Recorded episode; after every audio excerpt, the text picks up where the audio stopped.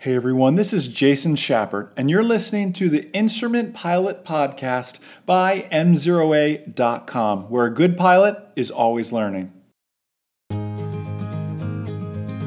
As an instrument pilot, how can we improve our flight maneuvers under the hood? What's happening, MzeroA Nation? Jason Schappert here. Welcome to the Instrument Pilot Podcast, brought to you by our number one rated online ground school, MzeroA.com. Check it out mzeroatrial.com actually. You'd like to take a free two week, no strings attached trial of that course, no credit card needed.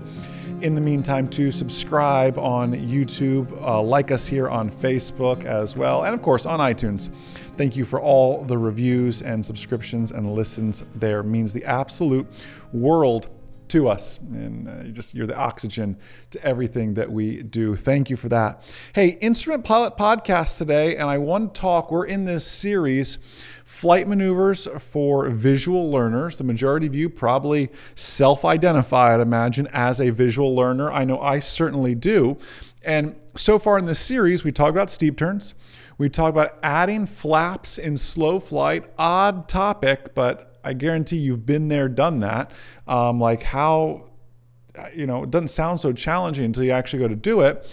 And now I want to take an instrument perspective on this because although you'll struggle to find your flight maneuvers in the ACS for instrument, you'll find that so many CFIs and DPEs for whatever reason, still like to see the private pilot maneuvers done under the hood. And you've done these before, by the way. You did them as a private pilot, I would imagine, during your three hours of simulated instrument time that you were required, that you needed there.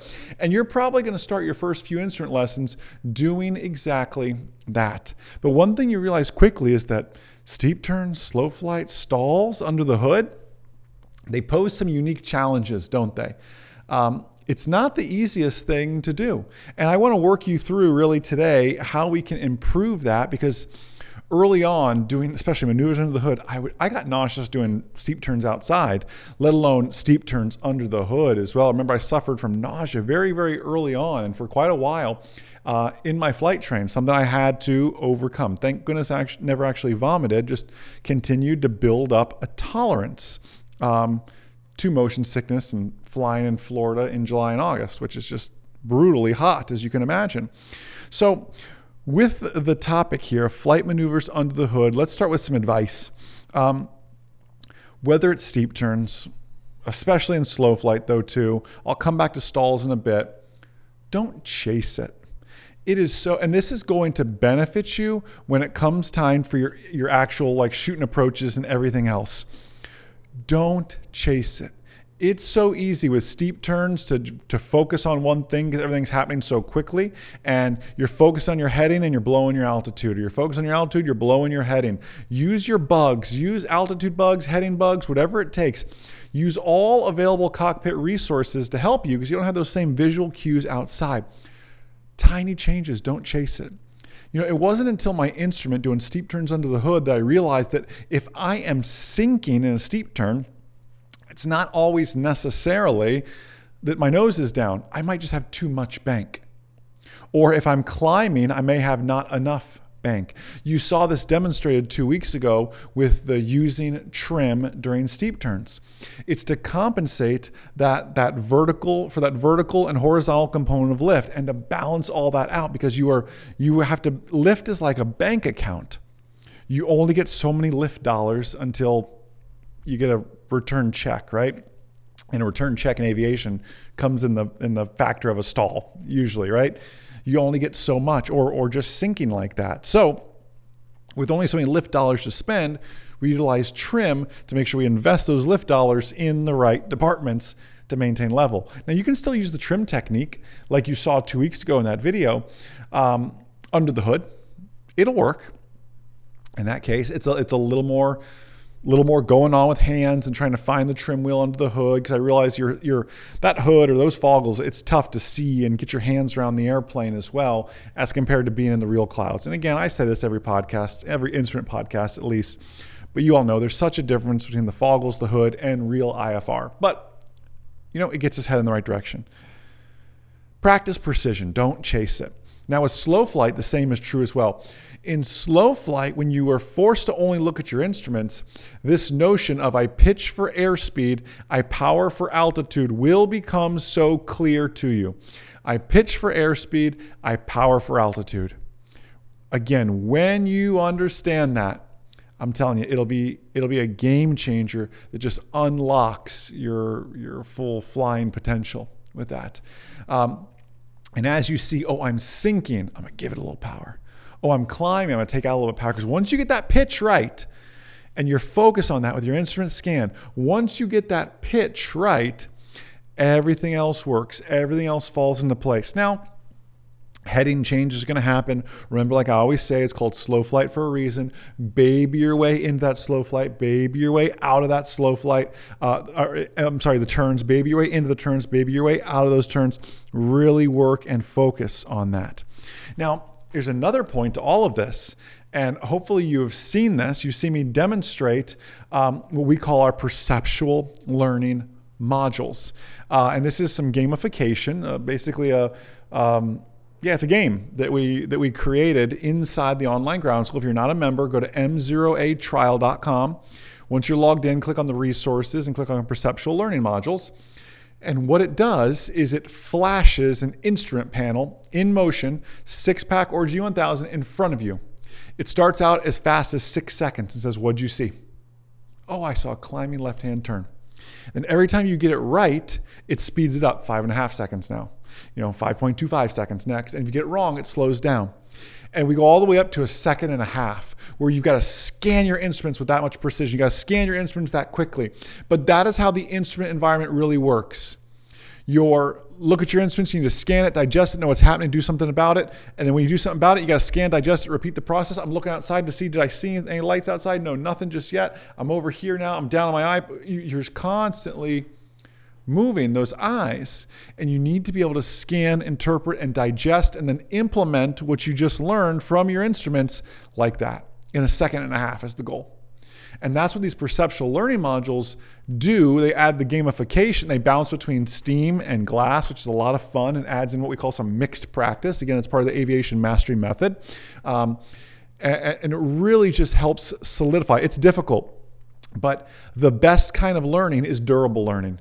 You can go to the gym all you want, but if you want big, strong biceps, you're not going to lift the two and a halves for, for five years and get the biceps or the arms that you want you have to challenge that muscle. And it, learning works exactly the same way. Learning that is difficult is durable and it lasts. And that's where you need to focus. And that's why these perceptual learning modules start out easy and get harder and harder. And you're going to make mistakes, but you're going to then learn from those mistakes as well, which is uh, just fascinating. So, again, mzeroatrial.com. Even if you just want to check out just that. I'm all about it. You just hop in there, check out that. I want you to see it. And then hopefully you think about us when it comes time for the written test for the check ride, uh, just for getting your ground school out of the way. I mean, I know so many people that are in a 141 program and still use MzeroA to supplement their learning. It's phenomenal. So don't chase it was the first tip. Practice things like your perceptual learning modules. And then the last little thing here is all about your stalls. Stalls are scary enough in fact, um, next week's video is all about overcoming a fear of stalling. Um, stalls are very, very challenging visually. Imagine them under the hood. I had such, who had a fear of stalling? Let me know in the comments or the ratings, whatever. I had such a fear of, st- I hated it. I was in a Cherokee 140.